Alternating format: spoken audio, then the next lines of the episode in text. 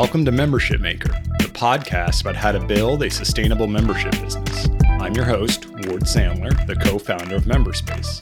This podcast is brought to you by Memberspace, which turns any part of your existing website into members only with just a few clicks. It's available for WordPress, Squarespace, Wix, Duda, Webflow, Weebly, Notion, HubSpot, and custom HTML websites. Learn more at memberspace.com. Welcome, everybody. Today I'm talking with Najva Sol. Najva has over 12 years of experience in community building, brand storytelling, and digital strategy. She's currently a mentor for Built by Girls and head of product and marketing at Earnest Capital, where she runs Founder Summit, an invite only remote community of founders building calm, profitable, sustainable companies. Najva, thank you for joining us on the podcast. We're thrilled to have you here to talk all things community. Thank you so much for having me. It's a real pleasure, and uh, I'm excited to dig into it today. You're not a developer, but you've built several online communities using no code tools like Memberspace.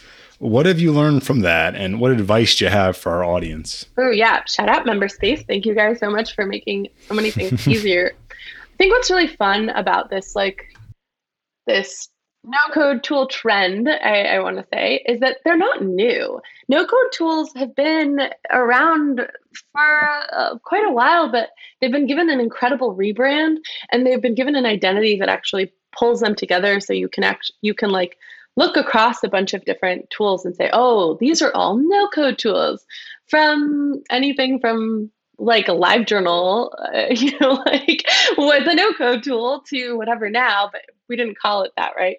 So it's this really nice, but it is tools that you can use across the internet that don't require you to be a coder. And there's more and more and more of those now. The, the complexity of what you can do with that code on the internet is phenomenal compared to what it was a few years ago.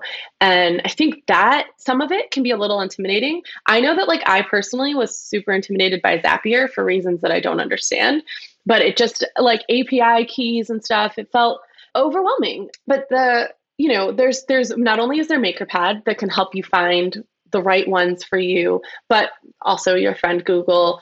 But Zapier, Airtable, they help you automate processes. They help you keep track of things outside of a Google Sheet. Learning a little bit about those things could completely change the way that you do your community work. Notion or some kind of like similar tool like Tetra or Coda helps you build those internal docs and processes.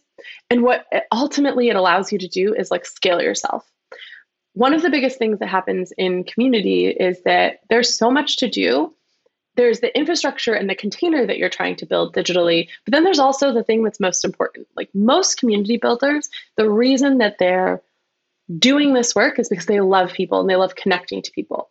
And everything that no code tools can do is to make it less to, to take work off your plate so that you can continue to do the thing that you are most specifically good at, which is connect with people. You cannot automate authentic connection, but you can automate everything else or like try to at least at least make it like 30% easier on yourself.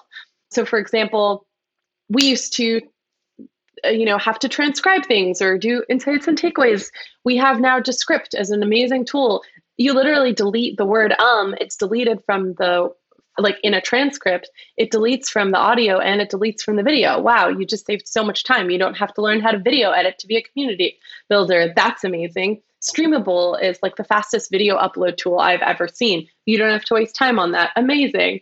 It's like a one click upload. Donut will introduce your members to each other. It might not be right for every community, but in Slack, it can be a game changer. Great. Now you can focus on like actually being in the donut and the half an hour that you might have spent that week matching people, like being like, you guys should meet. You can now actually sit down and have a conversation with someone. You know, we have a zap for when people so have people come in or apply and then once i say like i've approved in airtable it's where I, like all their forms directly fill into airtable. Once they've been approved there's a zap that goes on or like that automates an email inviting them to the community and inviting the finished payment as soon as i change their status.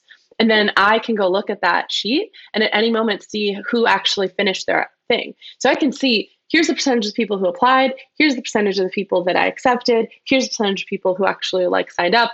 And then we even have like, here's the percentage of people who actually signed up for Slack. And you know, we have tools that allow me to see all of that Mixpanel segment. And you don't need it to be super complex, but finding find those like three or four things that you do over and over and over that are taking up the most of your time and not delivering ultimately like value to your community and see if you can sort of virtually scale yourself by finding an automated process that probably exists. There's so many more resources now than there were. And and take the front load the time. Most of those take a little bit more time to set up. So give yourself time to learn it and set it up properly and it's to it's to pay like dividends in the future. So that's my spiel on no code for your community Thanks for taking the time to talk with us. We really appreciate it, Najva. Would you like to share any resources or recommendations for folks that are trying to learn more about Founder Summit? Yeah, I mean, you can just go to our site. It's in the process of being updated. So, foundersummit.co. Feel free to check out our mastermind sprint. We're aiming to run those a few times a year. So, there's a nice tab that'll give you the full rundown, but they're sort of mentor led peer groups for bootstrappers or sort of calm companies. And can also follow us on Twitter, Founder Summit. If you enjoyed this episode, please leave us a review. There's a direct link in the show notes. We really appreciate it. Learn more at memberspace.com.